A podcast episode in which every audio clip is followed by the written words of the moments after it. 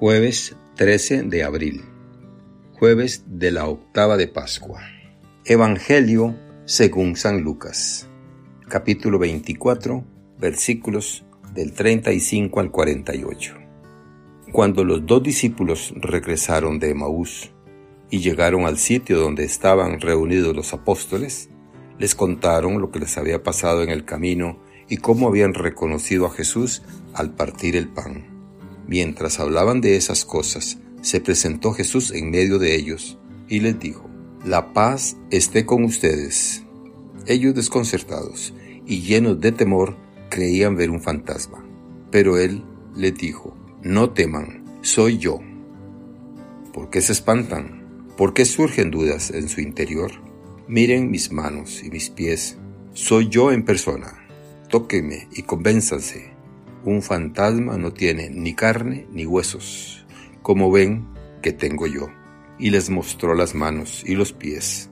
Pero como ellos no acababan de creer de pura alegría y seguían atónitos, les dijo, ¿Tienen aquí algo de comer? Le ofrecieron un trozo de pescado asado. Él lo tomó y se puso a comer delante de ellos.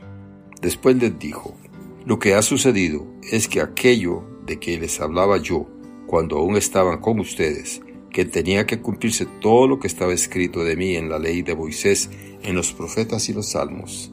Entonces les abrió el entendimiento para que comprendieran las escrituras y les dijo, está escrito que el Mesías tenía que padecer y había de resucitar de entre los muertos al tercer día, y que en su nombre se había de predicar a todas las naciones, comenzando por Jerusalén, la necesidad de volverse a Dios para el perdón de los pecados.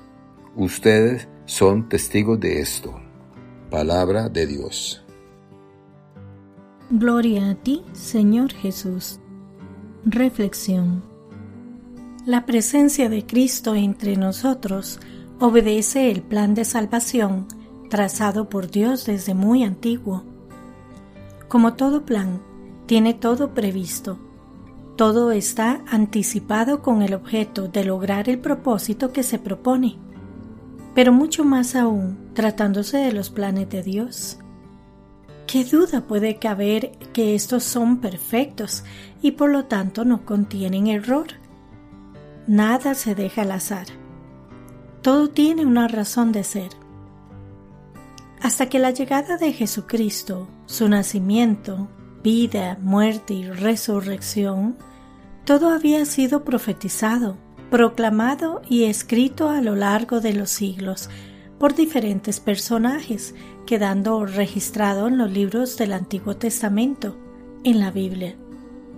Todos de algún modo se habían referido a este hecho, lo habían anticipado y esperado.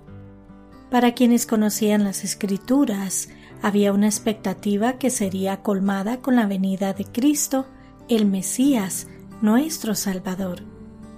Es como cuando uno abre un signo de interrogación o un paréntesis. Este supone un cierre. Mientras no se cierre, habrá expectativa y no se podrá leer y entender el sentido de la frase u oración contenida. Eso mismo ocurre en el plan de salvación trazado por Dios, y eso es lo que hoy nos revela Jesús. Él es de quien se hablaba. Con Él todo adquiere sentido. Todo lo que se anticipó alcanza significado y cumplimiento con Cristo. No niega ni pone en tela de juicio todo cuanto le precedió por siglos. Todo cuanto fue anticipado siglo por siglo, profeta por profeta, y registrado en las Escrituras adquiere sentido con Jesucristo. Él lo integra y lo eleva a su verdadero y profundo significado, para que no quepa duda que es Dios el que se ha venido comunicando conforme a un plan que ha terminado de revelarse y cumplirse con Cristo Jesús, su Hijo y Salvador nuestro. El corto periodo de su vida, algo más de 30 años, y la brevedad de su manifestación pública, en la que ni siquiera escribió un libro, y sus propias palabras no hacen nada más que corroborar lo que ahora afirma. Para eso ha venido.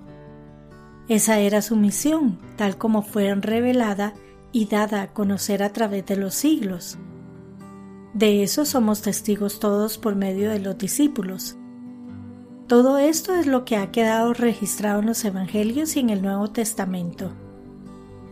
Se ha cerrado el círculo. Las promesas de Dios han sido cumplidas. Hemos sido salvados. Jesucristo ha resucitado. Esta es la noticia que debía cambiar nuestras vidas la noticia con la que se pone punto final al desconcierto, a la duda, al temor, a la espera. ¿Cuál debe ser nuestra actitud? Debía ser totalmente distinta a partir de este encuentro. Sus promesas se han cumplido. Nuestra vida, por lo tanto, debía ser otra. Es recién a partir de este evento que cobra sentido lo que debemos hacer. La pregunta entonces será, ¿Hacemos lo que debemos? ¿No será que seguimos haciendo por inercia lo que no debíamos e incluso algo contrario a la fe que proclamamos? Nuestra vida tiene que cambiar a partir de la resurrección de Cristo. Tiene que cambiar para adquirir el sentido verdadero.